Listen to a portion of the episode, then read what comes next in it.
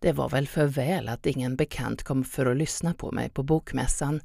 Mitt U S B-minne funkade inte. Tekniker kom, lyckades inte, kopplade in min dator istället, men då hade det gått så lång tid att jag inte kunde komma på hur man får upp bilderna så att man kan bläddra vidare till nästa. Så presentatören klickade fram, dock inte på helskärm och i fel takt, plus att jag blev tvungen att skippa en hel massa. Fan. Men en man kom fram efteråt och tackade. Hade läst min uppsats i Vittsjö hembygdsförenings årsbok, hade hoppats att min bok var klar, hade köpt och läst min operabok, som han tyckte var bland det roligaste han läst. Här kommer nu en liten intervju med mig om mormor som gjordes efter mitt rumphuggna föredrag med den trygga radiorösten Åke Pettersson, sedan ett antal år pensionär men aktiv i mediehistoriska föreningen, som jag fick det där fina stipendiet av i våras, vilket var anledningen till att jag fick den där lilla sentiden på bokmässan. Ja, alltså hon var ju min stora förebild, eller är väl fortfarande nästan, när jag var liten. Alltså hon, hon representerade liksom äventyret och att vara modig och gå sin egen väg och liksom vara luststyrd och, och lite huvudlös sådär.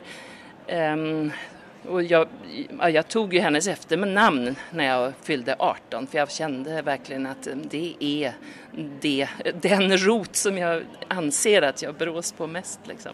Hon var alltså ja. barnboksförfattare i slutet, men mm. var mycket äventyrlig och gjorde massa journalistiska grejer innan ja, dess. Ja, exakt. Hon dog nittonhundranittiotvå. Jag upptäckte det igår kväll faktiskt när jag skulle kolla mer exakt. Det är alltså i december exakt trettio år sedan. Och då var hon, alltså hon föddes nittonhundraett, så hon blev nittioett. Alltså hon började ju som konstnär då. Hon kom in på vad heter det, konsthögskolan innan hon hade fyllt sjutton. Men det var en ganska kort konstnärsbana. Hon gjorde några... Hon, hon stack till... Eller hennes mamma tog med henne till, till Italien och Florens. Och där blev hon kvar och rymde hemifrån och träffade en italiensk ung ädling till konstnär som hon gifte sig med.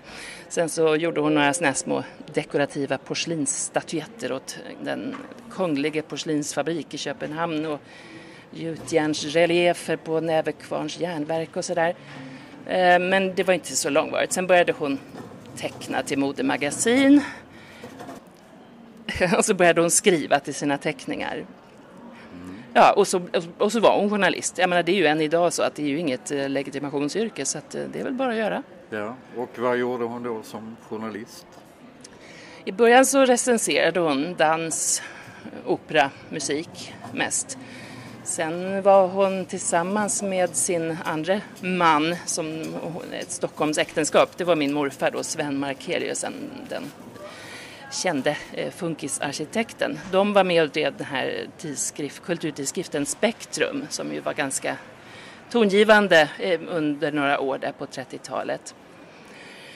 Under den här, samtidigt som det här, så startade hon en barnteater tillsammans med Kalle Flygare, och så startade hon ett korrespondensinstitut för dansträning i hemmet där man fick stenkakor med illustrerade kurshäften skickade till sig.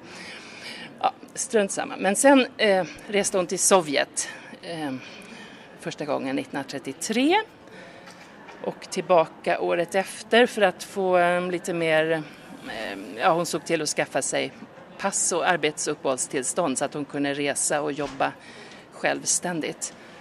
Och då, ja, hon skrev ganska mycket reportage som handlade om ja, det sovjetiska samhället och kvinnornas emancipation och oljeutvinningen i Baku och hon var intresserad av Sovjet helt enkelt. Ja, oh ja. Men ville också kolla hur det funkade i verkligheten.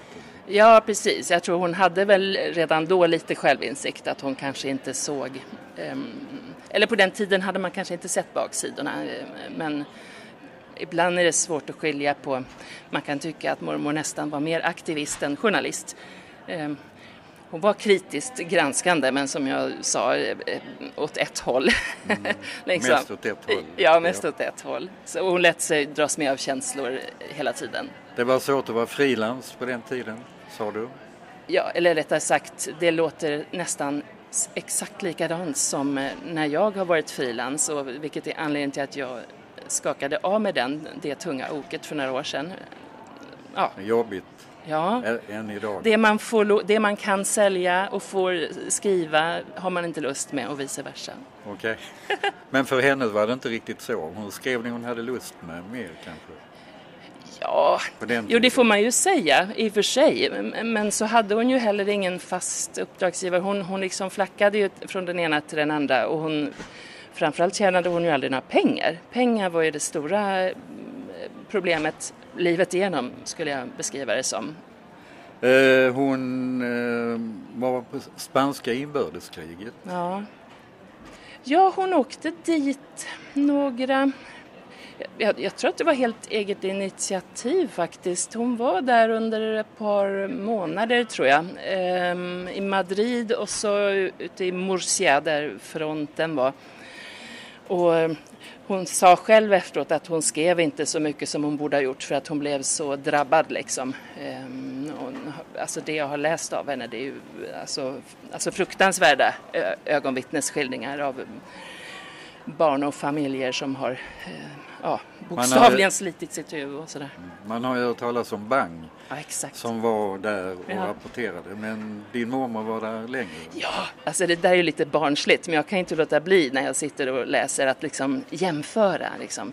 Och jag har kommit fram till då jättestolt att mormor var där lite längre tid. Och, och vad jag uppfattade som, så tror jag mormor var mer ute vid fronten och så. Liksom. Men, men ja, man ska ju inte jämföra så, men, men ändå.